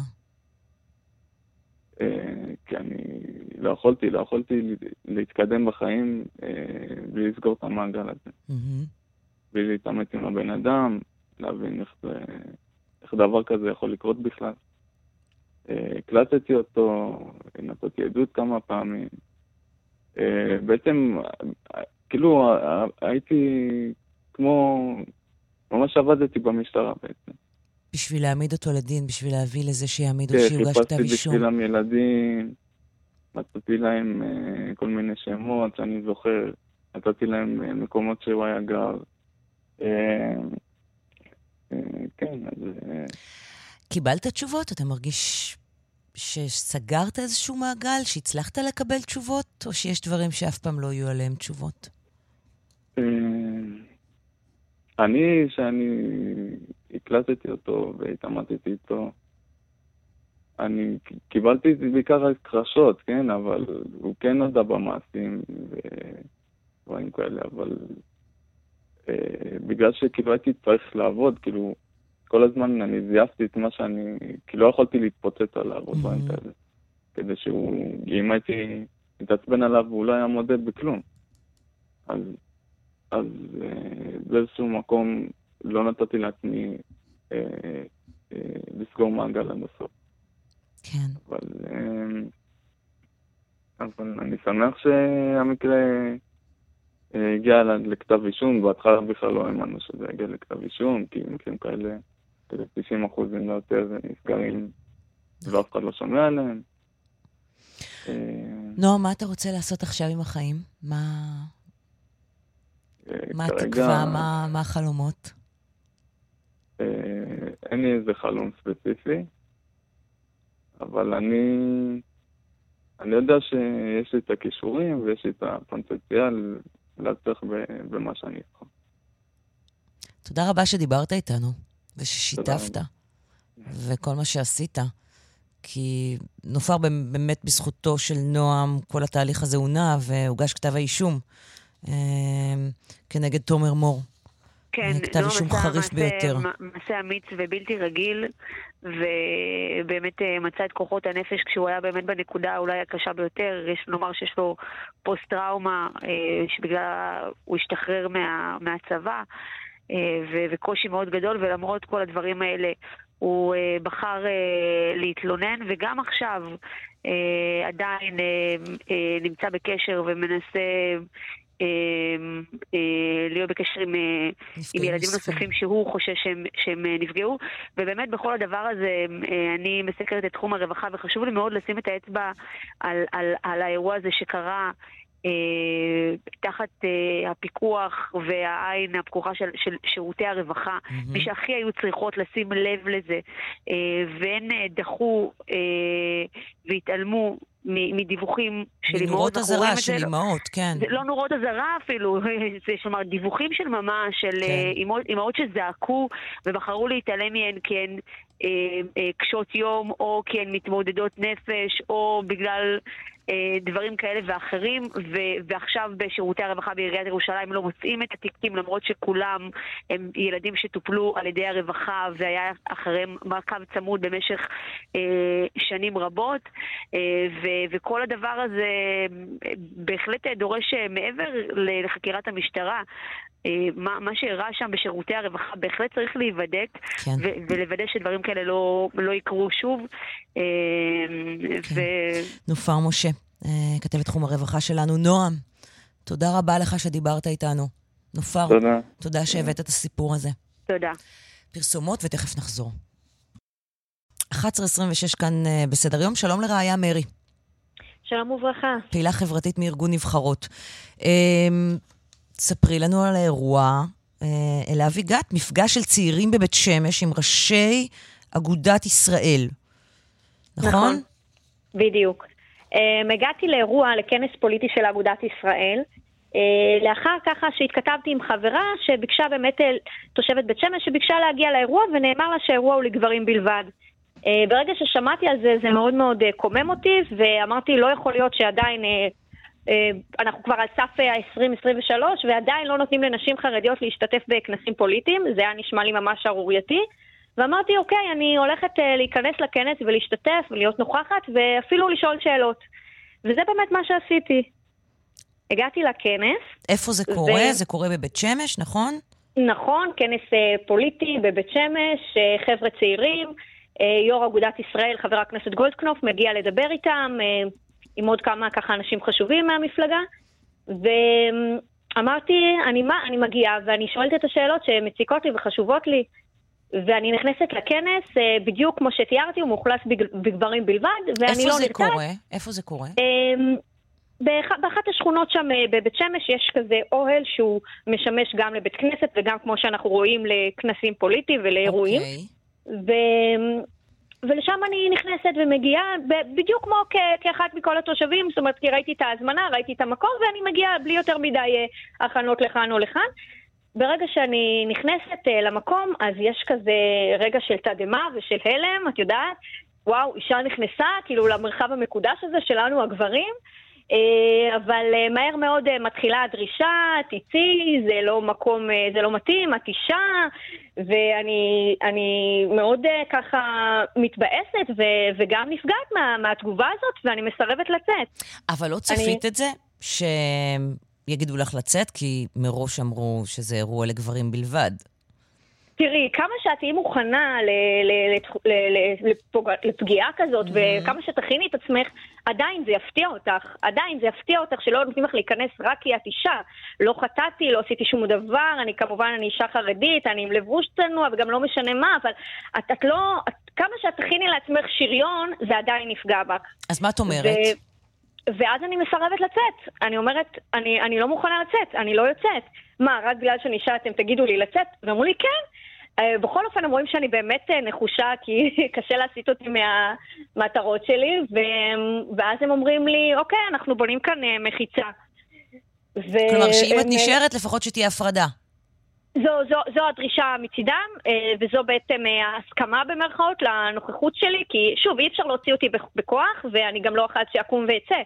אז הם היו חייבים למצוא איזשהו פתרון שמספק מבחינתם, ו- וזה הפתרון שהם מצאו, הם לוקחים איזשהו ברזנט אה, ענק ככה לטובת בעצם המאזינים שלא. לא, לא היו ולא נכחו, אני אתאר, זה איזשהו ברזנט לבן ענק שמשמש אה, כאיזושהי מחיצה, מחיצה מאולתרת, והם פורסים אותו ופורסים ככה. ופורסים אותו? מה, זה עבודה קשה? כאילו, ממש הקימו את המחיצה בשבילך. כן, okay. ממש uh, ככה. אירוע מצד אחד מתנהל, מצד שני, ב- ב- בחלק מהאולם יש איזו תזוזה כזה של הקמת מחיצה.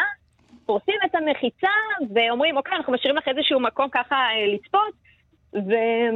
ואז אני מתנהלת לי במקום הזה, יושבת לי שם, אה, ואחר כך אני רואה פתאום שגם היחס אה, משתנה, אני חושבת שהמארגנים עצמם הם לא, הם לא הרגישו בנוח עם הסיטואציה הזאת, הם, אה, הם גם כן היו באיזשהו, אולי, את יודעת, תחושת אשמה כזו. ואז הם, הם מצד שני מתחילים לנהל איתי שיח, אני מנהלת איתם, ואני מסבירה להם בעצם שהכוונה שלי טובה, אני רוצה שנשים תהיינה ותיקחנה חלק. והם מתחילים לכבד אותי שם אה, גם בכיבוד, גם היה שם ערב כזה של צ'ולט, ליל חמישי, ליל שישי, אז הם מכבדים אותי בכיבוד, ואנחנו מנהלים שיח, ו... היה דיאלוג? גם... הרגשת שבסופו של דבר היה ממש דיבור? כן, כן, אני רוצה להגיד, אני חשוב לי באמת לתת ככה תיאור של המצב כפי שהוא היה. יש שם גם אנשים שהם באמת, אה, מבחינתי, הם אה, אנשים שהם באו לעשות שינוי, והם אה, כן בעד נשים, והיו כאלה שאמרו, אין לנו בעיה שתהיה אישה, לדוגמה, כחברת כנסת או כחברת מפלגה. היו אנשים שבאמת היה אפשר לנהל איתם שיח, זה גם ציבור של חרדים, חלקם חרדים עובדים, חרדים חדשים. את מדברת על מי שהיה בקהל או על מי שהיה על הבמה? גם, גם, גם בין המארגנים. לא, אני מדברת למשל על שיחה שהייתה לי עם המארגנים. Mm-hmm. ו... אז, לא, ו... אז למה בעצם הם לא הזמינו נשים מלכתחילה? למה לא עשו נכון, אירוע בהפרדה? אני, אוקיי, אה, אה, אבל אה, לגברים ולנשים. הצלחת להבין למה? אז זהו, בדיוק חברה שלי, שזו שאמרתי לך שמלכתחילה סיפרה לי על האירוע, היא מאוד רצתה לבוא, והיא אמרה לה, אז אמרו לה, אין ביקוש, אז היא אמרה, יש ביקוש, אני רוצה לבוא, ואני יכולה להגיד לכם שעוד 20 נשים רוצות להגיע, ואני יכולה, אז אמרו לה, לא, אנחנו לא נוכל לארגן את זה, אמ, ו, ופשוט הפסיקו להתכתב איתה. כאילו ברגע שאמרה שיש עוד 20 נשים שרוצות להגיע, אז נוצר איזשהו נתק בתקשורת, הם לא הגיבו, למרות שכאילו בוואטסאפ את יכולה לראות שיש וי כחול, והם ראו את הדרישה שלה, עד כמה את חושבת... הם, הם גם כתבו לה בפירוש, זה אירוע לגברים בלבד. עד כמה את חושבת מבינה? שאת משקפת אה, אה, צורך, בקשה, אה, רצון של נשים חרדיות נוספות? תראי, אני חושבת שהיום יותר ויותר אה, נשים חרדיות רוצות לקחת חלק אה, גם בזירה הפוליטית, רוצות כן לבוא ולהשמיע את הקול ואת הבקשות שלהם, ו, וזה בסוף משהו, שם בעצם מתקבלים החלטות שמשפיעים על החיים שלי, שלך, של כל אישה ואישה, ואנחנו לא יכולות להרשות לעצמנו לא להיות שם. אז נשים רוצות, אבל עדיין יש הרבה מאוד סנקציות. לדוגמה, אה, אותה אישה שפנתה ורצתה להגיע לשם, היא לא יכלה להגיע, כי אם היא הייתה, היו מפעילים עליה הרבה מאוד סנקציות קהילתיות, כמו למשל במוסדות חינוך של הילדים וכולי. כי היא מתוך, מעשה... מתוך בית שמש העיר. כי היא מתוך חסידות שהיא יותר שמרנית. Mm-hmm. היא מחסידות מאוד שמרנית, okay. ושם אוקיי. היא באמת הייתה יכולה לספוג סנקציות קשות יותר.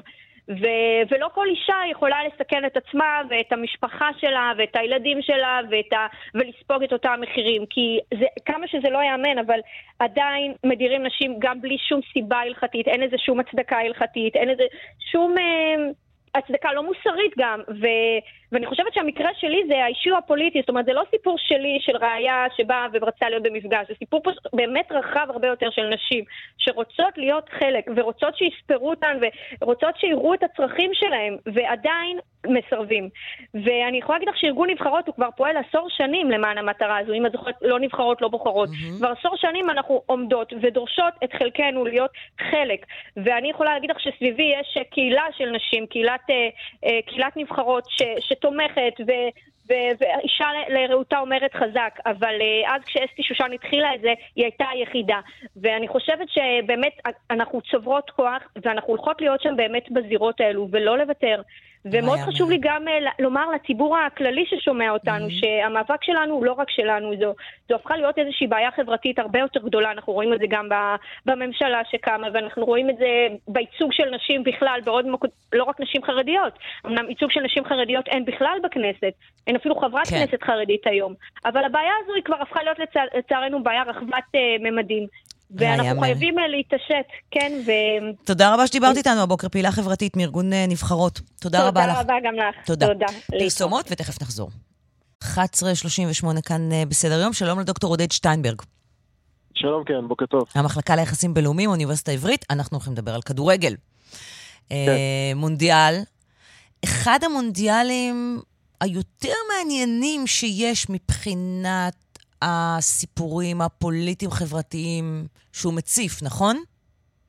אה, כן, לא, בהחלט. אגב, אני חושב שגם מבחינת אה, רמת הכדורגל, אני מאוד מאוד נהנה מרמת הכדורגל. אני אסכים איתך בלי שיש לי מושג על מה אתה מדבר. לא, אבל אני חושב, אני, אני באמת באמת נהנה לצפות במונדיאל. אני, אגב, יש אנשים שמחרימים את המונדיאל בדיוק בגלל הסיבה שאמרת, בגלל נכון. שהוא... אם הייתי אוהדת כדורגל, יש סיכוי שהייתי מחרימה את המונדיאל. תשכנע אותי עכשיו למה אני לא צריכה להחרים את המונדיאל? אני, אני, רוצ, אני רוצה, דבר ראשון, אני מקבל את האנשים או את העמדה שרוצה להחרים את המונדיאל במובנים מסוימים, אבל באותה מידה אני רוצה גם אה, אה, להחרים אירועים אחרים, נניח את המונדיאל ברוסיה ב-2018. אני החרמתי ולא... גם את האולימפיאדה נכון. בבייג'ין. אה, כן, זה כן, לא, בהחלט. אז אם, אם, אה, אם עקביים עם הדבר הזה, אז אני בהחלט אני אגיד לך מה הבעיה, היחידים כן. שיכולים להחרים את המשחקים האלה, זה אנשים שלא באמת מתעניינים בספורט. ואנחנו לא חשובים. ומי שבאמת כן, כן. מתעניין בספורט, זה יותר מדי חשוב ובא לו על אה, זה. אני חייב, אני חייב לחלוק עלייך, דרך אגב, יש לי קורס על לאומיות וכדורגל אירופאי במסגרת פורם אירופה, שבו אני מלמד גם ובמחלקה ליחבל, ויש לי כמה סטודנטים וסטודנטיות שהם מאוד מאוד מעורבים ומאוד אוהבים כדורגל ועדיין מחרימים. אה, אז יש פה אנשים שגם אוהבים כן, אז אני מצדיע להם, ואנחנו בהחלט, יש לנו גם דיונים ערים על זה בכיתה. אה, ואני חושב שהדבר הזה הוא מאוד מאוד מרכזי ביחס למונדיאל הזה, כי באמת הסיפור עוד מתחיל אה, בקניית, הייתי אומר, המונדיאל לכאורה או לא לכאורה על ידי קטר כבר, וביחסים שלו, בוא נניח ככה, עם כל מיני התאחדויות בעולם, כבר מראשית 2010 או סביבות 2010. אה, סביב 2010 גם נערך המשחק בין ברזיליה אה, לארגנטיניה בקטר, שהוא בעצם מסמל את העלייה של המעורבות הקטרית אה, בספורט העולמי. אבל הדבר הזה הוא מאוד מאוד מעניין, כי הוא ממשיך כמובן עם ההרג, ההרג השי, כן, הוא אומר לא מכוון, אבל כמובן ההרג הבלתי מטופל והאי יכולת של הקטרים למנוע מוות של פועלים באלפים, שזה דבר מאוד מאוד מרכזי. אבל זה ממשיך כמובן לעבר העניין הזה של הפרת זכויות האדם. כלומר, השאלה האם אה, אה, נבחרות מסוימות צריכות לעמוד על שלהם בעצם להביע את מחאתם נגד ההפרה השיטתית. כאן, וראיתי אתמול בדיוק רעיון עם אה, ארסן ונגר, שהיה מאמנה של ארסנל במשך עשרות שנים, אז הוא ביקר גם את דנמרק וגם את uh, גרמניה, ואמר שבעצם העובדה ש... תזכיר שהם... מה הם עשו, כן, שלמי כן, ש... הם. כן, הם הביעו עמדה פוליטית, אה, כביכול הגרמנים השתיקו את עצמם, כלומר בתמונה קבוצתית לפני המשחק השתיקו את עצמם וגם, כלומר, שמו את ידם על הפנים mm-hmm. כסמל ההשתקה, וגם ראש ההתאחדות הגרמנית דיבר נגד הפרת זכויות האדם השיטתית. הדנים סירבו על חולצותיהם להדפיס בעצם את הסמל של קטר וכן הלאה. והוא טען בעצם שהם לא יתעסקו בכדורגל, אלא יתעסקו בפוליטיקה. וכאן אני רוצה להגיד שזה דבר שהוא מאוד מאוד מורכב, והלוואי, הייתי אומר, שהרבה יותר ספורטאים ונבחרות יביעו את עמדתם אה, נגד אה, אה, עוולות מסוימות, לאו דווקא בעניין של קטר דרך אגב. הדבר הזה חל גם לגבי תחרויות אחרות שמתקיימות באירופה. אה, וכאן אולי באמת יש עיתים אה, כאלה שטוענים לגבי טענת הצביעות. אני חושב שראש פיפ"א, אינפנטינו, הלך בעניין הזה הרבה יותר מדי רחוק. כי העובדה שעוול אחד אה, אה, קורה במקום אחד, לא אומר שצריך להדביק את העוול במקום אחר. אה, וכאן בעצם זה מה שהוא עשה לדעתי, אבל עדיין אני חושב שיש פה איזה מין גזירה לא שווה, הייתי אומר, בין קטר לבין מקומות אחרים. נניח רוסיה. רוסיה ב-2018, כולנו יודעים על הפרה של זכויות אדם, כולנו יודעים על ההיסטוריה עוד לפני אוקראינה, ועדיין לא ראיתי יותר מדי נבחרות שמביעות את מחאתם על דברים שונים שקרו ברוסיה. אז אני לא מצדיק את קטר, אני רק אומר שצריך להסתכל על זה באופן הרבה הרבה יותר... אבל, זה, אבל אה... מה שאני שומעת מהטיעון שלך זה את הדבר הבא, אוקיי? אה, זה לא שאין על מה למחות, אלא שיש כל כך הרבה על מה למחות, אה, שזה קצת אה, לא הוגן, כן? אה, לבוא ולתבוע למחות רק פה, ואם אתם באים ומוחים ותובעים למחות רק פה, אז יש בזה מידה מסוימת של צביעות. נכון, אבל, זה טיעון קצת בעייתי, כן, אתה כן, יודע, כי, כי כן. אתה יודע, כל אחד מוחה מתי ש... חושב שנכון לא למחות, כן? אנחנו לא מנהלים את משטרת המחאות, ו- כן. ו- ו- וקטר היא באמת מדינה מאוד מאוד בעייתית. והעניין הזה שאי אפשר אפילו לעלות על הדשא עם סרט זרוע שמבטא, לא יודעת, תמיכה בהומואים, תמיכה כן. בחופ... במה שזה לא יהיה, זה משהו שהוא באמת, הוא באמת חריף, הוא באמת קשה, הוא באמת בוטה. אין ספק, כלומר, אני, שוב, אני אומר, אני לא מצדיק כמובן, חס וחלילה, אני אומר פשוט שצריך גם להיות ער למחאות שונות במקומות אחרים. כלומר, כשאנחנו משבחים, אה, לצורך העניין בוא נלך לשחקני נבחרת איראן. כשאנחנו משבחים את שחקני נבחרת איראן ובצדק על זה שהם בעצם לא שרים את ההמנון, mm-hmm. אנחנו כמובן מביעים מחאה שהיא גם את מחאתם, אה, או מזדהים עם מחאתם של אה, שחקני איראן אל מול מדינתם, כן, במובן מסוים. אני חושב שבאותו אופן אנחנו לא ערים מספיק לעוולות מסוימות שקורות, אגב, גם במקום הזה שבו אנחנו חיים, וגם במקומות אחרים. ופה אני חושב שספורטאים שלנו, והלוואי וגם יותר אנשי, כן, זמרים וכן הלאה, היו כן מביעים מחאות על דברים שחשובים להם. כלומר, אתה, אתה בא ואתה אומר, בישראל ספורטאינו ואומנינו לא ממש מצטיינים במחאות. אני הכללתי קצת, וסליחה על כך, אני כמובן חושב שיש חלק שכן עושים את זה. Mm-hmm. נניח, אני זוכר את השחקן ממכבי נתניה, אה, שמחה ל... אה, אה, על הלקיחה של אברו מנגיסטה אז, mm-hmm. בזמנו, ועדיין מוחה על כך בזמן שהוא שיחק. ולדעתי ננזף ונענש גם. נכון, נכון. כן, אבל אתה עדיין עורר הד, והלוואי ועוד שחקנים היו. לא, זה היה מאוד מרשים, אבל הוא ננזף נכון. ונענש. נכון, אז כל מה שאני אומר זה לא להדביק... שזה מעלה גם שאלה כן. עקרונית, אתה יודע. נכון, נכון. מה לא בסדר, למה לא להשתמש, כל הקטע הזה של אל תערבבו אה, פוליטיקה וספורט, למה שאנשים לא ישתמשו בכוח שלהם כדי לבטא את העמדות שלהם? אני מסכים מאוד. הכל הוא פוליטי, החיים הם פוליטיים, וכל העניין הזה שהרבה ספורטאים, אה, לא רק הם, סליחה שאני מעליל על הספורטאים, mm-hmm. אבל לא רק הם, הספורטאים כדוגמה, אומרים, אה, אני לא מתערב בפוליטיקה, זה לא מעניין אותי, זה לא, זה, זו אמירה שבעיניי היא... היא לא ערכית והיא מאוד מאוד בעייתית. הכל הוא פוליטי. אם אתה לא עושה או נוקט עמדה, אתה גם נוקט בעצם בעמדה פוליטית. דוקטור עודד שטיינברג, אה, כן. את מי אתה מעודד במונדיאל? שאלת הסיכום שלי. אני הולך עם הולנד כי באופן היסטורי, האליפות הראשונה שראיתי, אליפות אירופה, הייתה עם קפטן אה, הסורינמי של הולנד, רות חוליץ, שהוא אה, גיבור ילדותי. אוקיי. ומאז אני שומר, ואגב, זה הקפטן השחור הראשון של קבוצה אירופאית שגם הניף את הגביע. אה, כן. אז אני עם ההולנדים תמיד. דוקטור עודד שטיינברג, המחלקה ליחסים בינלאומיים, האוניברסיטה העברית, תודה רבה שדיברת איתנו. תודה רבה. המשך מונדיאל מוצלח וכיפי לכל הצופים והצופות. שלום למלי אלקובי. בוקר טוב. נציגת התנועה הגלובלית לקיצור שבוע העבודה בישראל. כן, זה הטייטל שאני הכי גאה בו. וואו, כן. מה את עושה חוץ מזה בשעות הפנאי?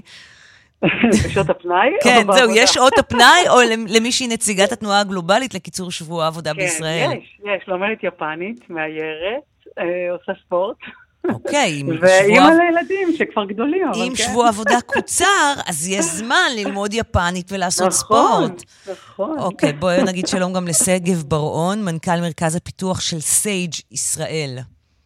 היי קרן, היי מלי. אהלן. אהלן, בוקר טוב. מלי, תסבירי לנו מה את עושה. מה זאת התנועה הזאת ומה את עושה במסגרתה?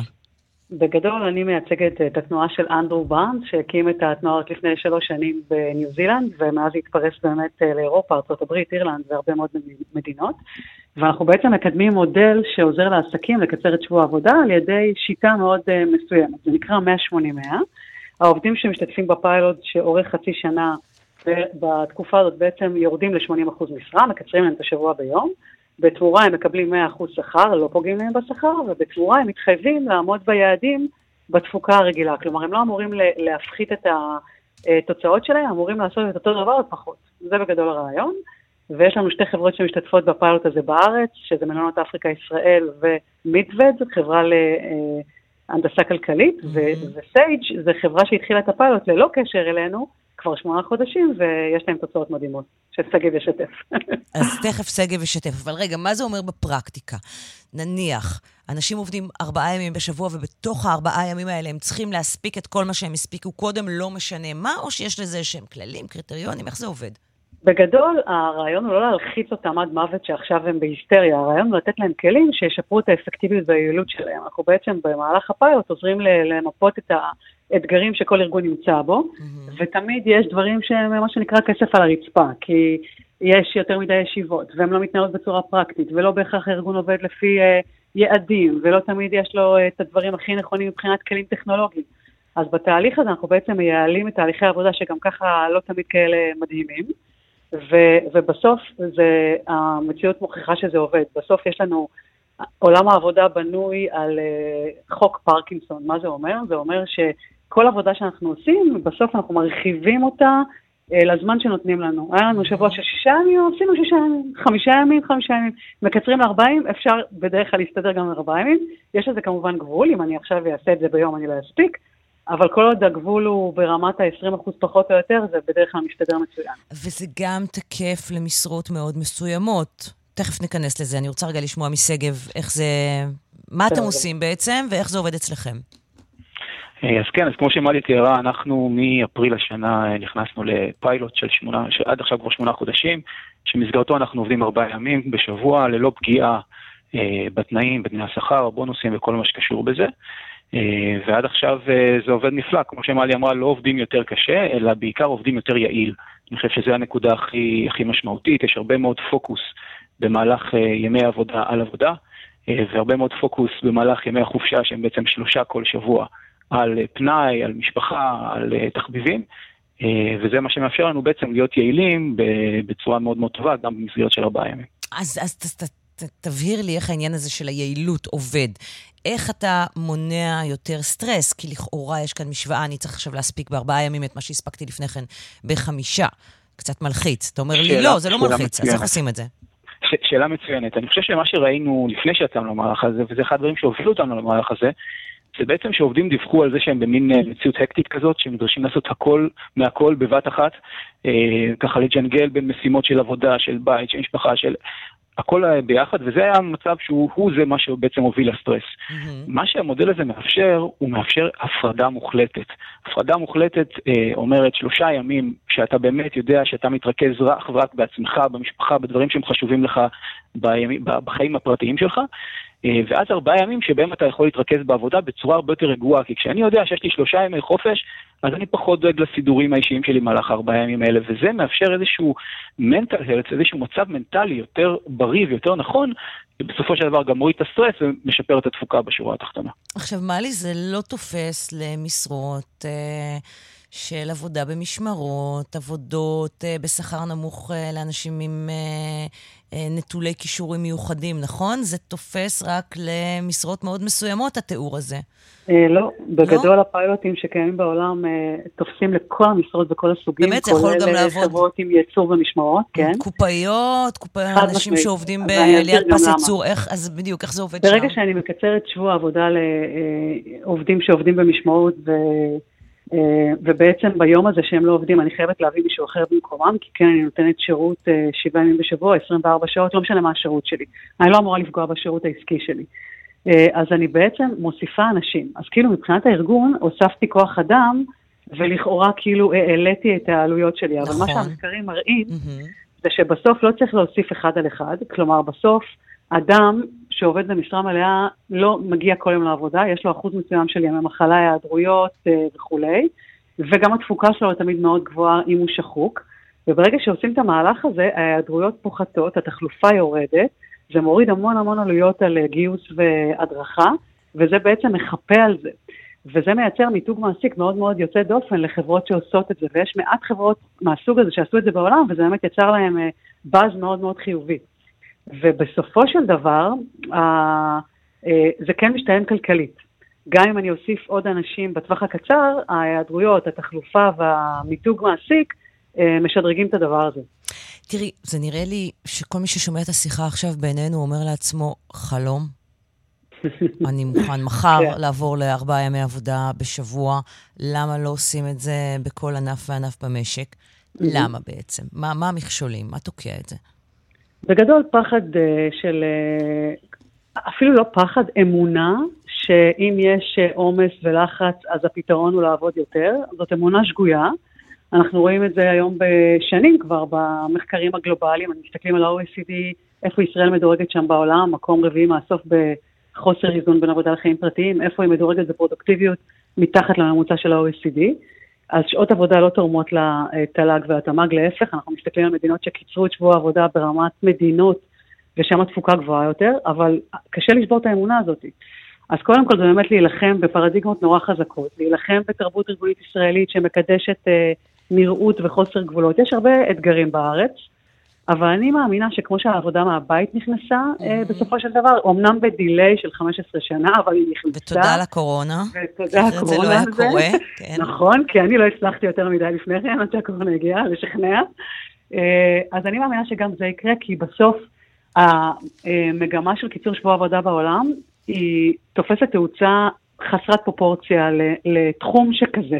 שגב, זה, זה ישים אה, בענפים אחרים במשק הישראלי לדעתך, מניסיונכם?